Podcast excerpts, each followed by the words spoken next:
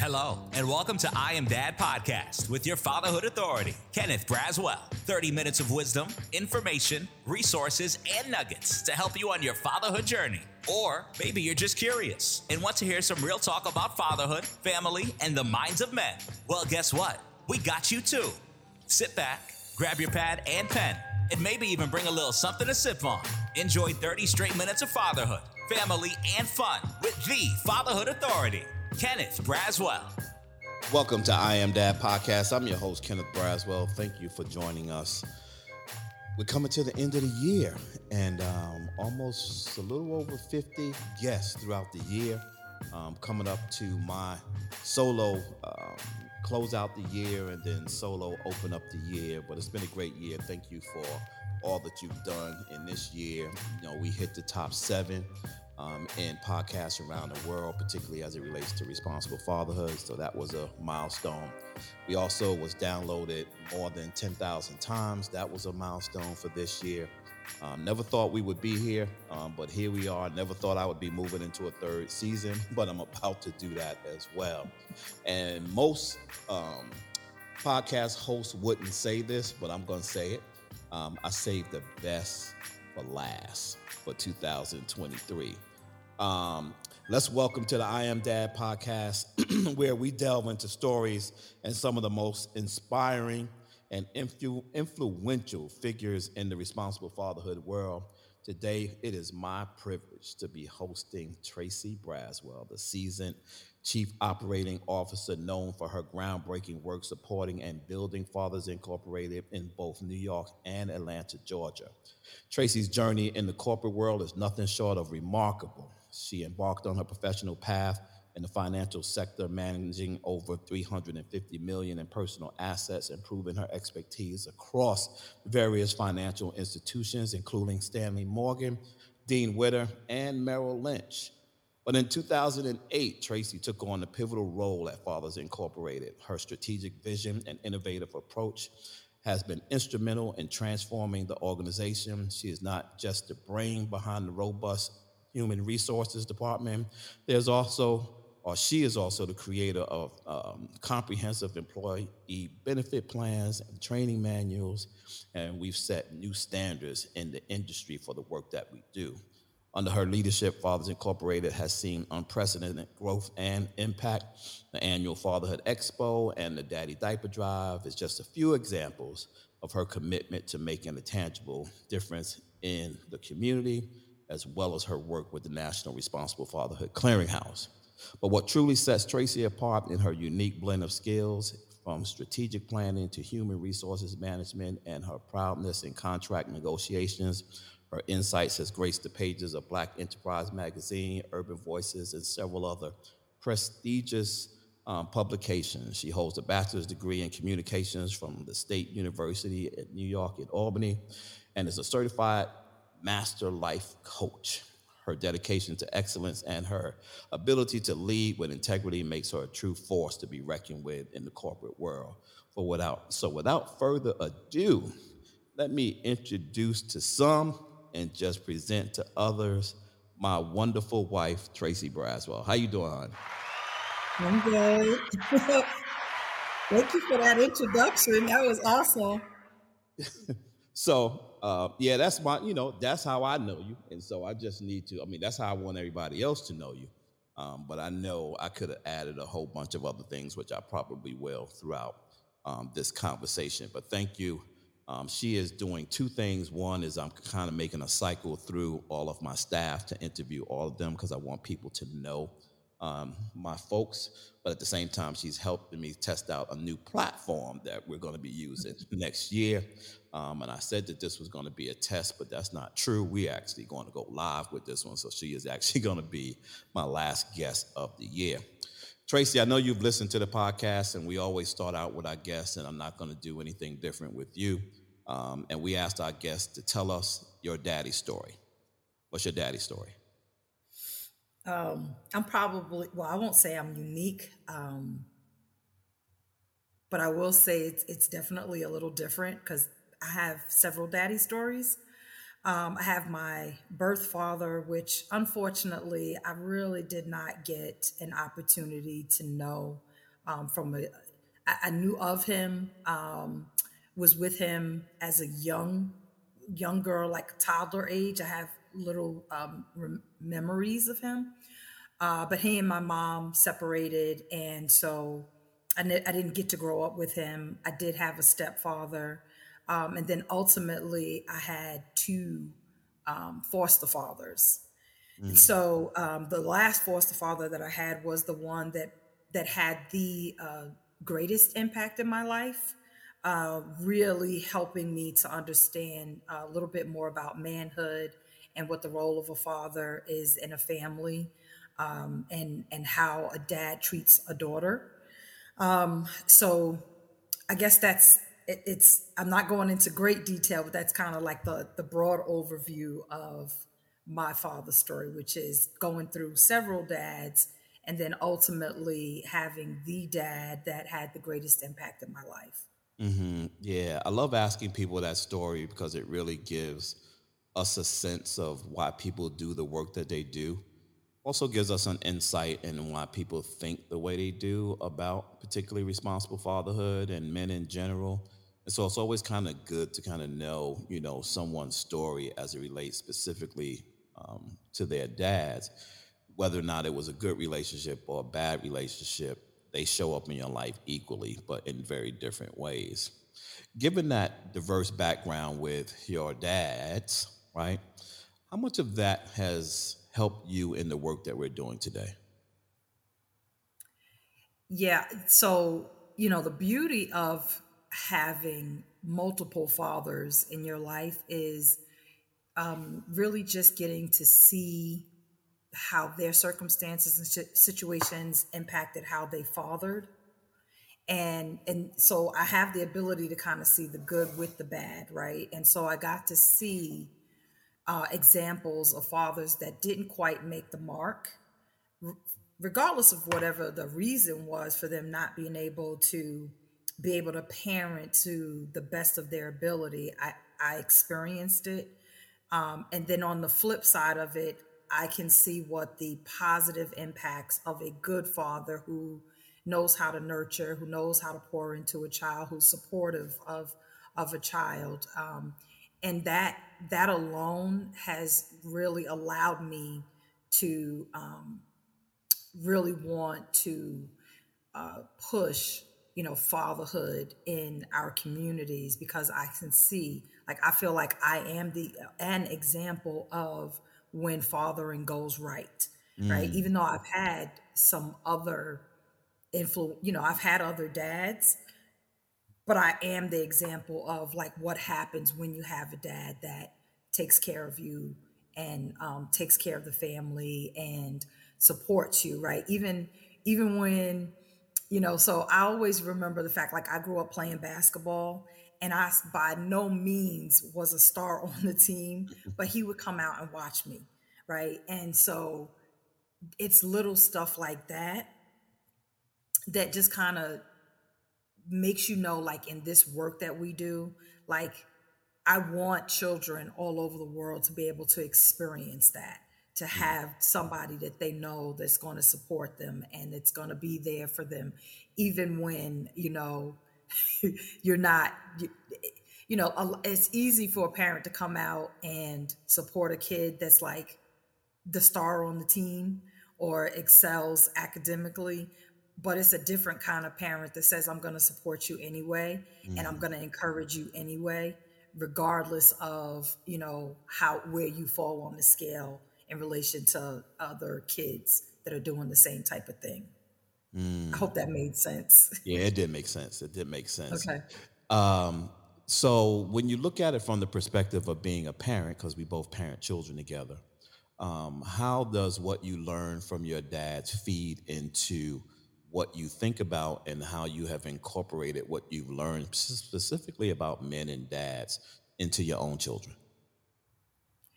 Yeah. So, um, again, if I had to look at that silver lining, because I don't think that the experience that I went through was like a, a horrible, terrible experience. There were moments that were just not great.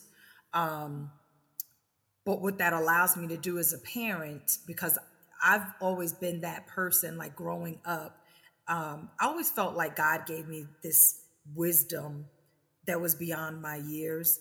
And so I could kind of look at the adults in my life and see, you know, there's something that's missing, there's something that's broken, there's something that's not right.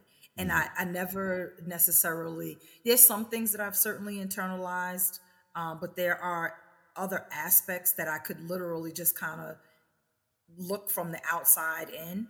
And so what that allowed me to do was say, you know what, when I grow up, I definitely don't want to do that to my children. Like I want them to have a much, much better upbringing than what I experienced in my earlier years. And so, you know, so the and, and so for me, one of the big things, just from a spiritual perspective, is breaking generational curses, like mm. that dysfunction that ran in our family with abuse and, and alcohol um, usage and drug usage. Um, that's not anything that I ever wanted my children to experience. So I make sure that I'm very diligent to make sure that they don't have those types of experiences. Um, and so I'm just very mindful of like, hey, I don't want my kids to grow up in chaos. I don't want chaos. I just don't want chaos in my life, uh, mm-hmm. particularly as it pertains to my children. Mm-hmm. You know, I think a lot of people, you know, for me, um, as the CEO, you know, people are often just curious as to, you know, how does the CEO of the leading fatherhood agency parent? Like, what does that look like, right? and so, is he as a great a parent as he portrays, you know, in his role as CEO. And so I'm always like, you know, juxtaposed to that and making sure that, you know, to my best ability, that I'm kind of holding up that banner, understanding. I saw a quote this morning from Bob Marley when he was asked whether or not um, someone was perfect, whether or not his wife was perfect. And his response was, um, nothing's perfect like the moon has craters, the clear sky gets cloudy, water gets salty and dark in its depths. Why are we looking for perfection? Why aren't we just looking for, um, I forgot the word he used, um, perfect for me? Not mm. perfection, mm. but perfect for me. And that comes with a lot of different things. And so you're trekking along in life and you have a daughter and that experience did not turned out i'm sure in the way that you thought it was going to turn out. How did you translate what was happening in that relationship knowing that you would have that issue with your child and how you navigated with her to understand both the presence and absence of her father so yeah so that relationship did not um it didn't it didn't work out the way that i thought that it would um or that i had hoped that it would. Um but for me back then my thinking was as long as so I, I guess for me you know my mom wasn't able to get out of the situation that she was in. She felt trapped. Um, and so as a result, she stayed in the relationship that really was not conducive for herself nor her children. Mm. And I think for me, you know, like I said, I, growing up, I had already made the decision that that's not going to be me. And so when I found myself in a situation or a relationship where I knew that this wasn't it was toxic for both of us like for him and me um, and certainly would have been for our child. It just wasn't good. We were both young. It just it just would not have been a good thing for us to try to to do. Um, and so i had to make the hard decision of this isn't working. And regardless of whether or not i'm going to be a single mom i have to do what's best for our child and I made that decision like, hey, listen, we we're not going to be able to do this. Um, and I, I would I think that based on conversations that I've had with him, mm-hmm. that he's he was okay with that because he knew um, that he couldn't be what I needed him to be in in those in that you know that time frame. Uh, and so we're both okay with with what happened. I mean, I would have loved for him to have been there a, a lot more, but that's not how it happened. Uh, and so, so the good thing is, you know, God placed you in my life, and so my daughter, while she did not get to grow up with her dad, she did have an opportunity to have you in her life. And not that you took his place, but that you did show her what good fathering looks like. And you fulfilled for her what my foster dad did for me, which mm-hmm. was you were supportive of her, you encouraged her, you loved on her. Um, and I think that, you know, everything worked out the way that it was supposed to work out you know, people always ask the question, you know, or so they ask the question and then sometimes they um, will point to this as a fact when um, women uh, don't have men in their lives and don't have, you know, healthy fathers in their lives and how that impacts their choosing of the men that they connect with. And so, um, you know, here comes this dude. He was broke as hell um, had some influence in his life, but didn't have no assets, you know, with him at the time. Uh, and I tell people, you know, I, I, know you've heard these stories. I tell these stories about you all the time, but they're just to give some context um, to who you are and, and what you were at a time when I didn't know what I was looking for, um, but knew what I found, um, but still was trying to figure out like what God was trying to have me do. And I always tell the story about how um, the day that I saw you over, I can't remember that restaurant that was over next to um, William Tell. And we were talking about something, and I was like, you know, I really want to ask her out, but all I got in my house is peanut butter and jelly. And we were talking about it, and I said, yeah, I, you know, we can go somewhere. You can come up with, we can have lunch. Well, all I got is peanut butter and jelly. And he was like, okay. I'm like, for real? Like, okay. Like, all right, that I could do. I could make the best peanut butter and jelly sandwich, you know, in the world. But I always tell that story because when I'm talking to, you know, all of my girls, uh, when it comes to dating and when it comes to trying to not replace me with their own husband, right? That you also have the ability or you need the ability to see the purpose and promise in someone. That you're not always going to meet what you need at the moment, but you need to be able to see that you can meet what you want and build to get there. Like, what was it about the men in your life that gave you the ability to be able to see that, specifically in me, but to see that in general? Yeah, so that one, uh, I would definitely attribute um, my the last father that I had, Louis Dozier. To really exemplifying what it meant to be a dad, right? Like he he was a man's man. Mm-hmm. Um, and there are there are certain qualities that you have of, of his um, and and those qualities were non-negotiables for me in terms of uh, who I would marry, right? And so he was responsible. Um, he was very family oriented. Uh, he was engaging with his children, um, and those are just you know, and he was very loving. And those are some qualities that, like, regardless of where you were in life, you had to exemplify those qualities. And so some of those qualities I saw because at the time when I met you, and Zinga was, I think, what, about five? And so I did have the opportunity to kind of um, see how you interacted with her. Um, I saw how you managed a business, so I knew that you were responsible. So there were certain qualities that you brought to the table that let me know, um, okay, yeah, this is a good one right here. Mm-hmm. So, um, and then again, now if I look at all of the other dads that I had, and and they didn't, they didn't, the other three didn't have all awful qualities. They just had certain qualities that prevented them from being, um, I think, the best person that they could be. and so they had their own internal struggles that had nothing to do with me. It just it it just is what it is right? But i'll say that even with that i could take certain qualities from them that also were they were good qualities right? They just couldn't execute them all the time right?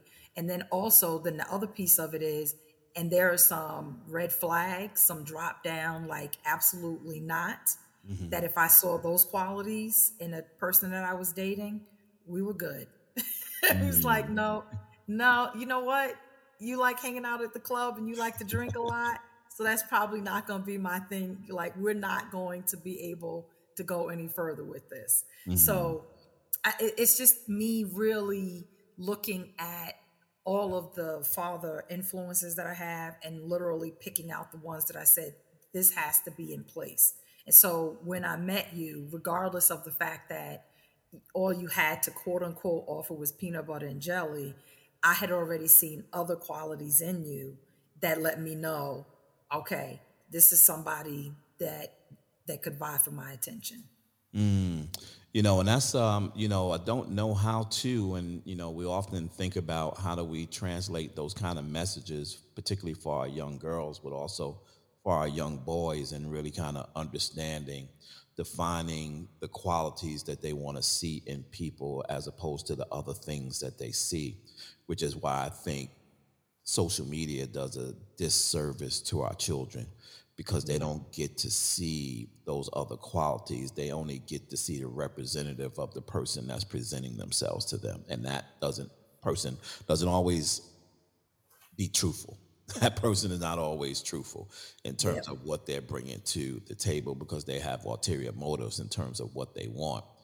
And so, and then, you know, we, you know, I have this epiphany. I had it before I met you, and I had this idea in starting this program um, and you support that all the way through. I want to fast forward through really getting to that work and doing that work in Albany and, and starting it and getting it moving.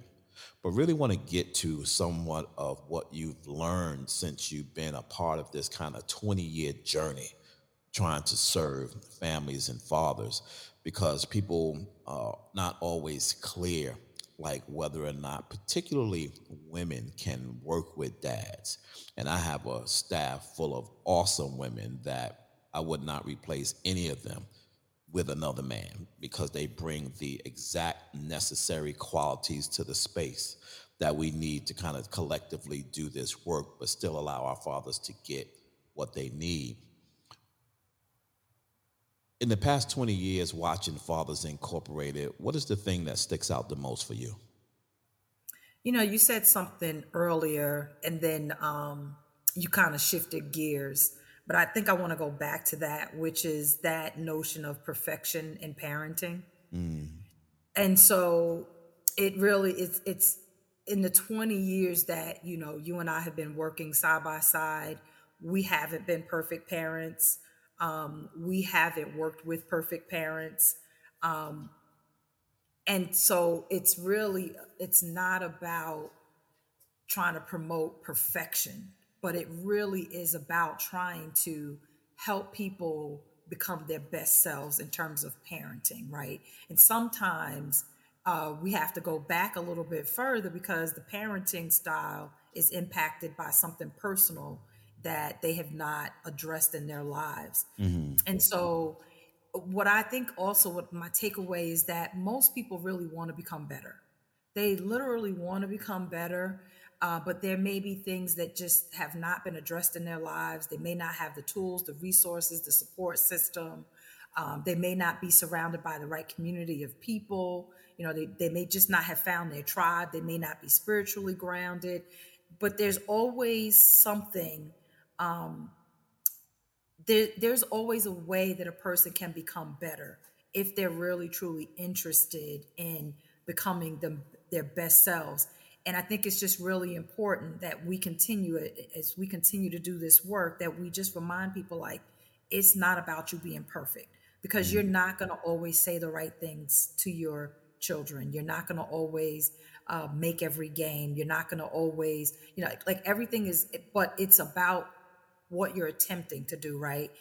And so it's also about, in terms of parenting, it's about learning lessons, mm-hmm. right? And so as a parent, if you can learn the lesson and and the next time that scenario presents itself, if you can behave differently, if you can respond differently, then again, now you've gone from I'm trying to be perfect to I'm trying to improve. Mm-hmm. And every time that I've realized that I haven't um, met the mark, as long as as a parent, if you can step back and make that, you know, learn that lesson and then embark upon that improvement, um, you're you're winning, right? And so I think over the, the, the last 20 years, just like personally, that's what I've seen us be able to do. But I've also seen it in the dads that we've been working with. And even from the occasions when we've spoken with moms, right? It's really about giving them a different perspective and being like, uh, you know, so I will say that we as women have a tendency to want our baby daddies mm-hmm. to be perfect, right? And but we don't have that same level of perfection, right? But we it's so easy for a person to see someone else's imperfection, mm-hmm. right? Because I can point the finger at you, but you know that old saying, this is if I point a finger at you, for pointing back at yourself. Mm-hmm. And so I, I like what we do as an organization, which is really not being judgmental with our dads and not no condemnation because people are where they are we meet them where they are and it's but it's really about empowering them you know along with the education along with equipping them so that they can become the better version of themselves mm-hmm. is there one story that stands out for you one father that's come across your path that like really stands out for you You know, I can't say that there's one dad in particular. Um, I can't say that there's one dad. I just, you know, I look at the the whole body of work where we've just worked with with uh, phenomenal fathers. I'll tell you what stands out for me is when a dad comes up to me or he comes up to a staff member and literally gives the testimony about um, you know how great the facilitator was or how great a case manager was or how great the data manager like who doesn't necessarily have to develop rapport mm-hmm. with the dad but does mm-hmm. right um, those are the things that stick out in my mind or even like you know i answer the phones and sometimes you just got to let a dad just vent because they're hurting, mm-hmm. right? And I literally just have to put the phone on speakerphone and I may be multitasking, but I'm letting them get their story out. I'm letting them, you know, share their pain with me. And then unfortunately, you know, I always have to say, like, I do apologize. I have to, you know, have a team member member get in contact with you because I don't have the answer for you. Mm-hmm. But the fact that they'll come up later and say, I was so appreciative of you just letting me talk because mm-hmm. I just hadn't felt heard. Mm-hmm. Those are the types of stories that stick out in my mind. Mm-hmm. What, um, in terms of need, what is the need that you've seen that fathers are coming to us with that most people don't think is a need for our fathers? Yeah, when I when I when I answer the phone, the biggest need that I hear from the dads is I need to be connected to my child. Mm that's the biggest need, right? And they they may have they may be out of work, they may be homeless, um, they might be strung out, but their thing is I need to be connected to my child. Like I just can't fathom living. And you know, a lot of times society just feels like, you know, because the woman births the child, that they have the stronger connection but dads have just as a strong of a connection as the moms do and if they could if if the world could kind of so to speak hear their pain mm. they would understand that uh, a lot of dads are suffering just because they don't have a connection with their child. Mm-hmm. um, and so that's the biggest need that i hear is like i just need to be in the life of my child. There are very few men who are just like I, I don't you know i just don't want to be bothered. There are a lot of men who give up out of frustration Um, and then, you know, unfortunately, they're labeled like deadbeat or, or something to that effect. Uh, but most of the dads, even the ones that are struggling with personal issues, um, you know, they may they may have their own inner turmoil.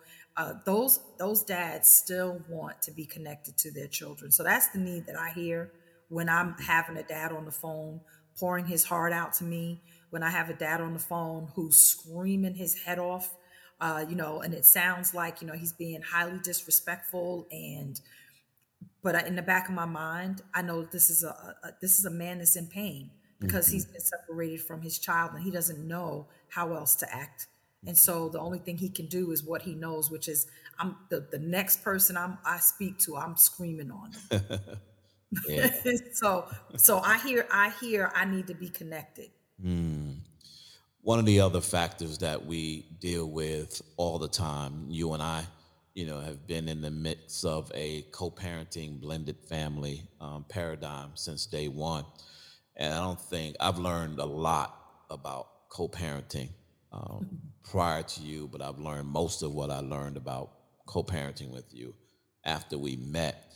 I don't think people take into consideration the difficulty in co-parenting as as good as it can be and as beneficial as it can be uh, for our children. How important is co parenting and how important is it for women to really understand that just because you're not in a relationship doesn't mean you don't have to have a relationship? That co parenting is a lifelong relationship, and you got to find a way um, to get past the things that hurt you um, emotionally, as long as those things weren't abusive. Right. Um, emotion or abusive physical connections. You know, we don't want we don't advocate for anyone putting themselves or their children in danger. But less of that, like what should women know about the importance of co-parenting? Yeah, so I, I guess the biggest thing is women need to take into consideration how they're hurting their children, right? And so what happens is you don't often see it right from the beginning. Like when they're babies, obviously a baby's not going to tell you like I miss my dad, mm-hmm. right? Or I really want my dad around. Um, but it shows up later on in life. And if more women understood um, that this this disconnection from the child and the dad, that it's going to show up later on in life, they probably would rethink it, right? And so if I knew as a mom that my daughter is prone to promiscuity because dad's not there to teach her self value and self worth, and um, yeah, listen, moms do single moms do a, a fabulous job raising children. There are still elements that we can't pour into our children. We can do the best that we can do, but there's still a role. There's a reason why there's a mother and a father. Mm-hmm. It's because both parties bring different things to the table. Mm-hmm. And so it was never, ever, um, children were never meant to be raised solo. Mm-hmm. Um, and so if if moms could kind of see into the future that, you know, by not having my son's dad in his life, that he was going to turn to a life of crime or he was going to get strung out I think they would reconsider their decision to push dad out of the picture mm-hmm. because the relationship didn't work out, mm-hmm. right? Um, and Kenny, you and I and all of the FI staff know that a dad could be a complete, a man could be a complete jerk mm-hmm. in terms of being in relationship with the woman, mm-hmm. but be like the best dad, mm-hmm. right? And so um, it takes a, a special skill set, I think, mm-hmm. to be able to recognize, like, hey, this relationship is not going to work out, but you still need to be here for your kid, right? Which is why, so perfect example, when Amber's a teenager and you know now we we've got social media platforms and i find her dad right and i say to him like listen you got a clean slate with her and you still have time to bond with her you still have time to develop your relationship with her and you need to know that i've not tarnished your image in her mind mm-hmm. right and i i thought that was really important because she still needed to get to know him. And my thing is, you get to decide whether or not you want to be in relationship with him, not me. Right. Right. And so um, I think that co-parenting again is so critical to the children because as the parents, we don't know the impact that it's going to have right? Every once in a while yeah you're going to roll the dice and the kid's going to turn out great uh, but there still is underlying uh, you know you don't know kids growing up they may not um, verbally say it to the parent but they may be thinking like why didn't my dad want me? Mm-hmm. you know? And then that turns into dysfunctional relationships mm-hmm. so we just don't know what that ultimate impact is going to be on the child mm-hmm. and you know I, I go back to what i stand on which is children were really not meant to be raised alone you know, it's crazy because when I think about, you know, our, um, at least our married years, um, and I write the story in a scenario of our married years, and I always am brought back to what I've always been taught about God's plan, right? That if He told you your plan, you would run in the opposite direction. There is absolutely no way that you would sign on for what the ultimate plan is. And what always brings that to the surface for me is if someone would have come to you um, and said, You're going to marry a man who has four children. This is prior to KJ. Four children, four baby mamas. He's to find out about one two years into your marriage.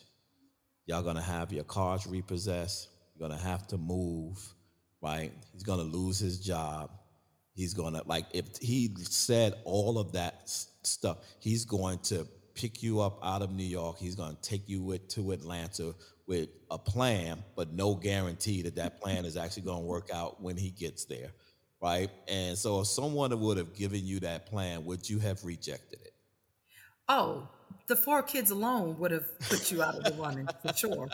Um, I had this thing about not because I don't care for drama. Mm. I never have.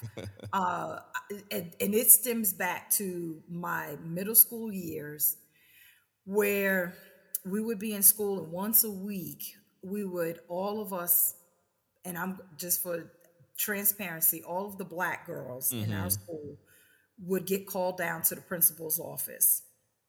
And it would always be over two girls fighting over a guy. Mm.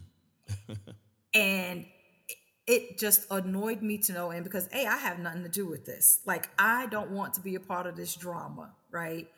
And so I remember saying to the principal one time, like, listen, if you call me down here again, I'm going to call my mom and I'm going to tell her that you keep pulling me out of classes for this.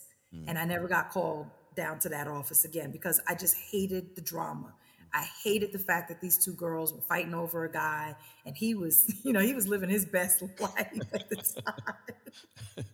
but um so but my dislike for drama and then of course, you know, my childhood years where there was a lot of dysfunction in the home just really solidified my distaste for for drama. So I always said I don't want a baby mama in the picture. Like the the guy that I want to be with, we're gonna have our first kids together, mm-hmm. right?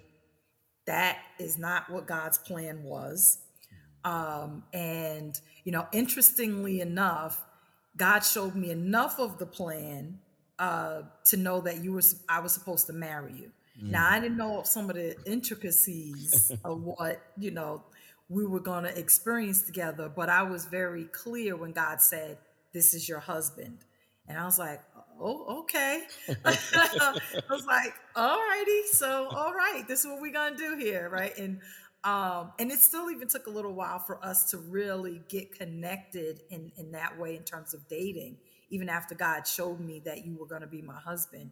Um, however, what I do know is that uh, going back to i think you said it was maxwell about this perfection thing right because mm-hmm. in my mind the perfection was you know um, no kids you know we're going to get married but that also would have meant that you know, I would have been um, virgin before I met you, and that definitely wasn't the case because I had already had Amber, right? Mm-hmm. So perfection went out the window a long time ago.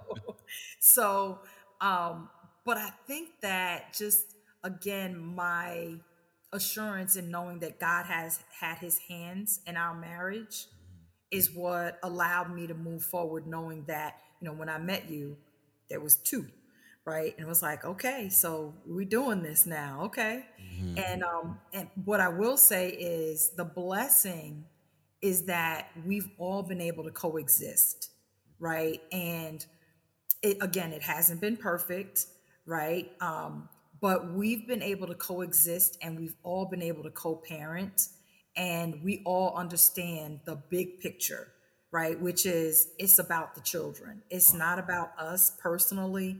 It's about the children. And so there you know there are times when i'm sure that i have hurt feelings. I'm sure that i know that my feelings have been hurt in situations but i always go back to but what's the big picture? Mm-hmm. right? And um if if this is going to impact the big picture then i got to let this thing go. Like it's just not worth it to hold on to stuff if it's going to hurt the big picture. It's it you know it kind of reminds me of like um when you watch on the tv shows you have those rich families right?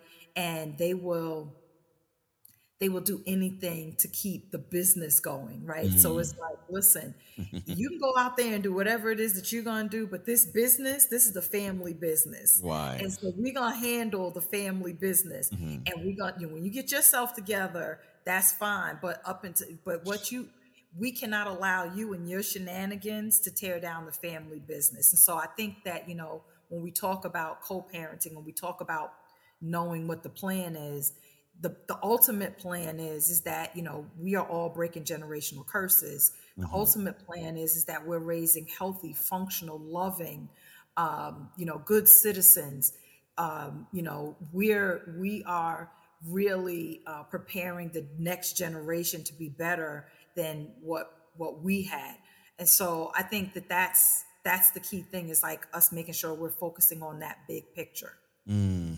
Yeah, you know, I think the thing when I look at our relationship over the years, the one thing that stands out for me that's been somewhat the key. Um, there's a couple of keys, but one of the most um, substantial keys for me um, with you has been transparency. Like, you know, I've just, I've for some odd reason, I've just never been scared to tell you anything like it does and i know i could be over transparent and it's that's intentional right? It's intentional so that you know, kenny you ain't never gonna hear anything from anybody before kenny done already told you right? Even before it start like even before whatever starts or whatever the case may be. And i think that that's an underrated uh, trait for a relationship because oftentimes we'll say the word honesty but I really do believe that honesty and transparency is two different things, right? Mm-hmm. Honesty is what I tell you in the moment to be true. Transparent is to tell you what you need to know before I need to tell you something that's true, where it puts that truth in doubt, right? And so that has always been, and you and I are like First of all, we're both Libras. We're 10 days apart. And so we got those two traits that are oftentimes good and sometimes bad because it's two, two people that are the same in some ways. It's just not good, you know, for people at all, you know. But as the CE, as the COO, as the organization, and someone who really helps um, and leads the operation of Fathers Incorporated, because I think people look at us and they see us doing great work with people and they have no idea like what it takes to run. I got an email from someone the other day. I haven't responded to it yet. And his comment to me was um, I've been looking online for an organization like yours, and your organization seems to fit what it is I'm trying to launch. I'd love to sit down and get a couple of tips from you, you know, so I can launch an organization like yours and my con- and my thought is um, not to be dismissive, but at the same time, you didn't do your homework because what you're looking at is my social media posts and you're thinking that's what we are. That is the tip of the iceberg of who we are. But there's this foundational business component um, that most people don't see. And I want you to speak on some of the things that you've learned and seen in that space when it comes to this work. But more specifically, because you brought up something, and I'm going to bring it up now being in that space and being black in that space mm-hmm. and having the level of success that we've had over the almost 20 years and not being able to tell much of our success because how because of how that success would look to others so in regards to um, the business aspect um, one of the things is, is that you you tend to make things look really easy. Uh, and then you've kind of transferred that to the organization as a whole which is now excuse me F fathers incorporated makes everything look easy right? So when people see posts on social media um, they get this notion in their mind like oh i can do that uh, that that's that should be an easy thing because we make it look easy, right? People don't take into consideration the amount of hours that you are putting into um, the business itself in terms of, um, you know, creating products and uh, creating, you know, curriculum and and thought, thinking about programming and how we can improve it and um, they don't understand that there's strategic planning that goes into you know, uh, the work that we do, that we don't just, you know, get up one morning and just start serving men. Like we actually come together, we plan for it, um, that we have contingencies in place in case this doesn't work out. And so it's just very easy from a social media post to uh, take a look at and say, oh yeah, I can, I can do that. You know, let me let me pick your brain so I can I can just go ahead and launch mine, not understanding that you bring you know, a minimum of 20 years, which is the Fathers Incorporated work. But let's now take into consideration the work um, that you did before that community work and then your marketing work and you know your being on the radio work and you know all of these things that come into play. So you know like 40 some odd years worth of experience and somebody sees a social media post and says oh yeah i can do that right? Um, the other aspect of it is in terms of us being a, a black owned and black run organization is uh, we're we're going to be under a magnifying glass right? Which is one of the things that i appreciated about you uh, from the very beginning which is you know we got to make sure our financials are right. We got to make sure the hr is right. We've got to make sure that reporting is right. Like we've got to make sure because for us, making sure is uh, just the the beginning. Like mm-hmm. right. So other people, other cultures can do kind of what we do, and you know they get that five star rating right out the gate. Like oh my goodness, you know look at how they did it. But we do it, and it's like yeah, that's good, you know so there's that two star rating. So we're always having to go above and beyond just to get recognized um, in this field. And so, but what we can't do is we can't ever relax and get comfortable. Like we've always got to keep that level of excellency. We've always got to raise the bar um, because we just know that you know the the the, the families that we serve um, will be impacted by us lowering those standards. So it's really critical that we, you know, always bring on people on board that um, a buy into your vision, right, and not just buying into your vision because they can get something out of it, like, oh, you know, well, I can do that uh, on my own, right? But really buying into the vision and then buying into the vision that you have uh, not just for the organization, but for the people that we serve, right? And so it's important that we bring those type of people in that have bought fully in and also have a standard of excellency that we have. Like we don't believe in taking shortcuts mm-hmm. at all, right? Because we know that shortcuts are detrimental to the work that we do. And so there are no shortcuts. And so that means like, you know, if we've got to work extra, then we work extra. If that means that, you know, we've got to make a few phone calls, and that's what we do. If we've got to, you know, um, improve the report, right? So the report could be great, but then we're like, no, we need it needs to be better than that because you know all of this is tied into us getting funding and us having the ability to um, serve the community in which we serve. And so it's really important that we surround ourselves uh, in the organization with the right people because everyone, this this work is not for the faint mm-hmm. of heart. Everyone can't come in and do fatherhood work. They just can't. Um, it takes a certain type of personality um, in terms of the men that we bring on, and it takes a certain ter- type of personality in terms of the women that we bring on.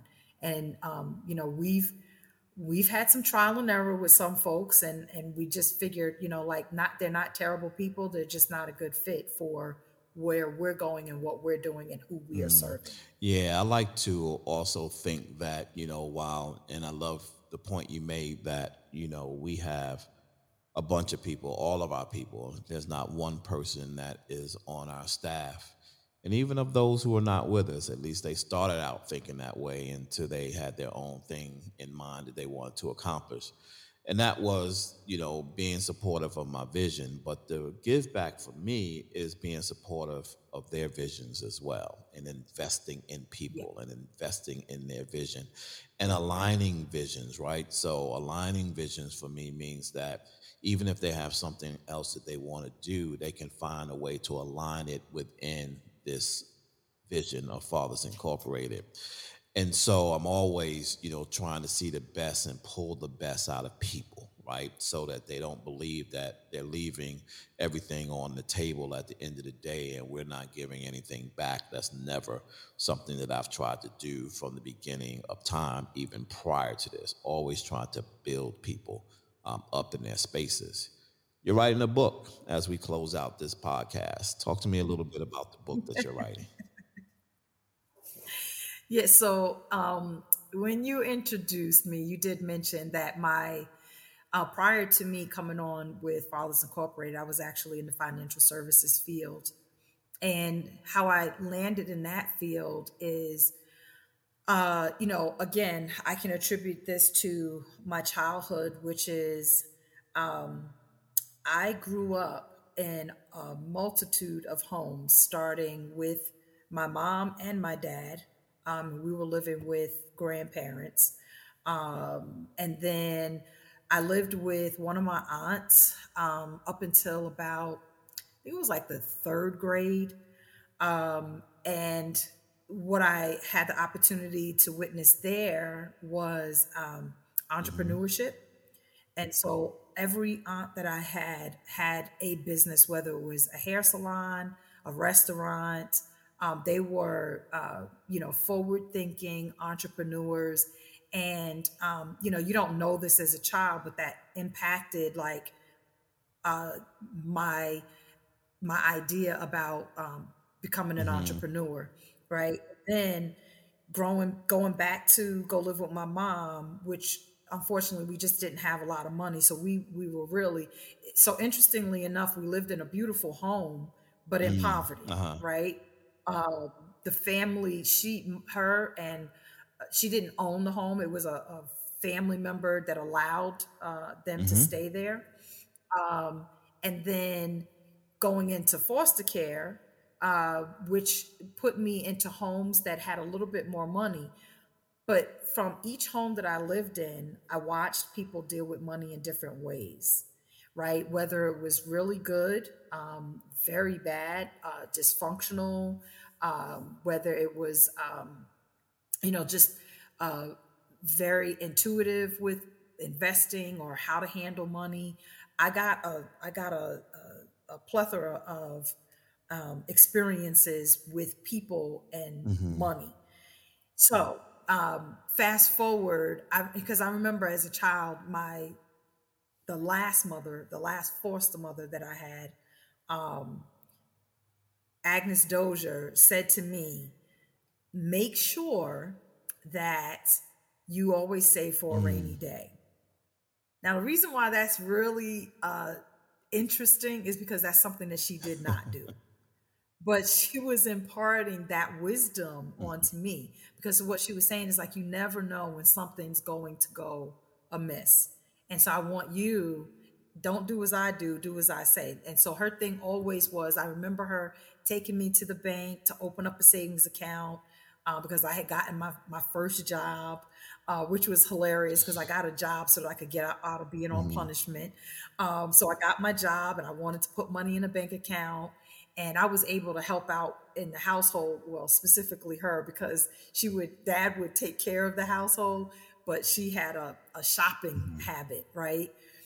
And what she did was, unbeknownst to her, was she was teaching me how not to deal with money. Because again, remember I told you earlier that I felt like God has always given me this wisdom to kind of take a step back and learn lessons from people and see kind of what I wanted to do versus what I did not want to do.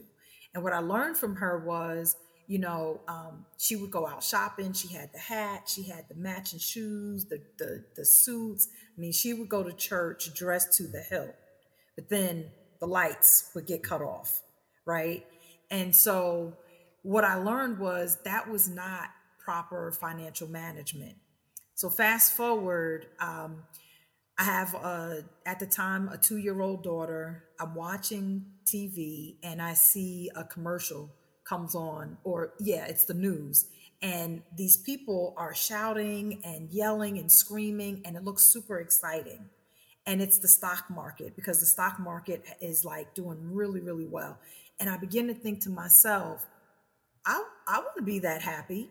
Like, I want to learn about how to make money. These people are happy. Like, they're excited. They're, they've made a lot of money. And that took me to uh, beginning to do my research on financial um, literacy. And then I began working for, um, I worked for Merrill Lynch, and then I worked for Morgan Stanley Dean Witter, and then I worked for William Tell Financial, and then I also ran a uh, the Albany Credit Union for a little bit. And so all of those experiences really um, fan the fire for me in terms of wanting to teach financial literacy because um, I remember that that one thing that my mom told me about, which was save for a rainy day, and she couldn't give me other any other information. She couldn't tell me how to invest.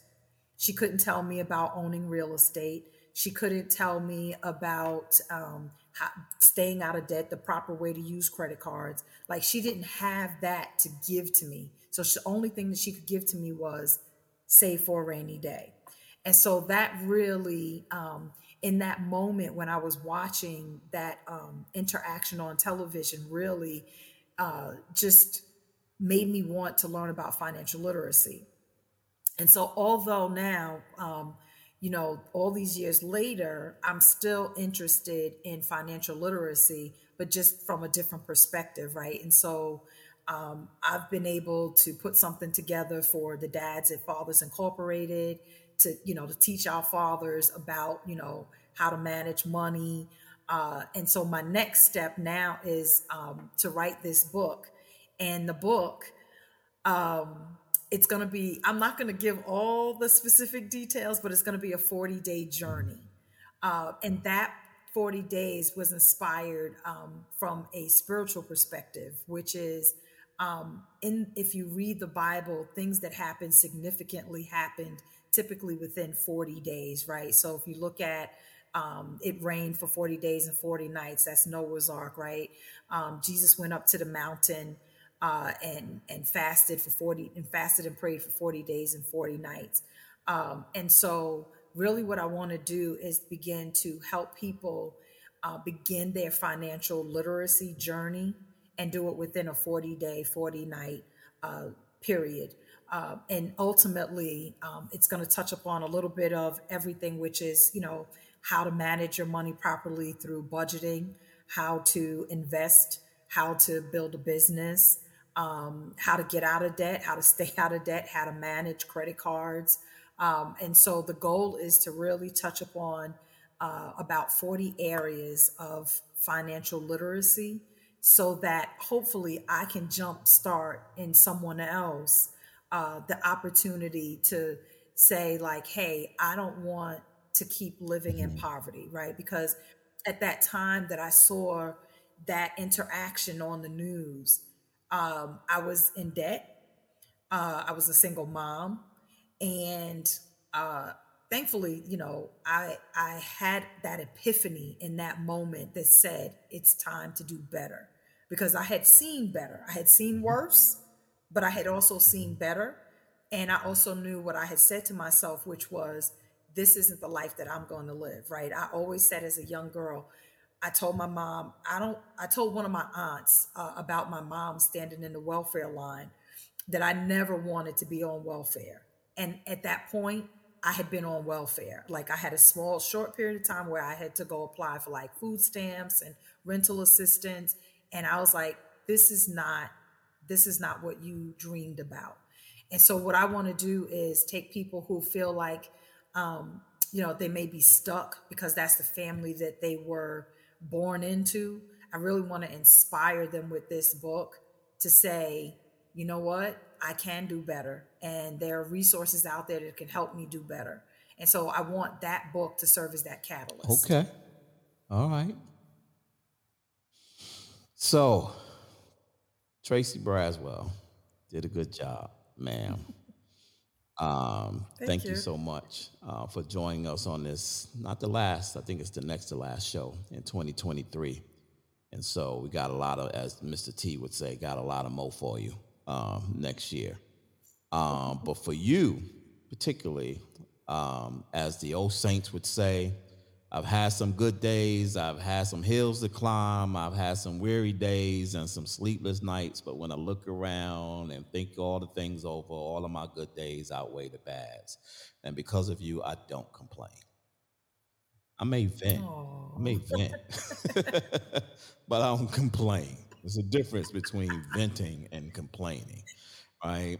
And so appreciate every fiber of your being for everything that you are to me and everything that you've been to me and everything that you will be to me and helping me build this vision that God planted in me some 20 years ago.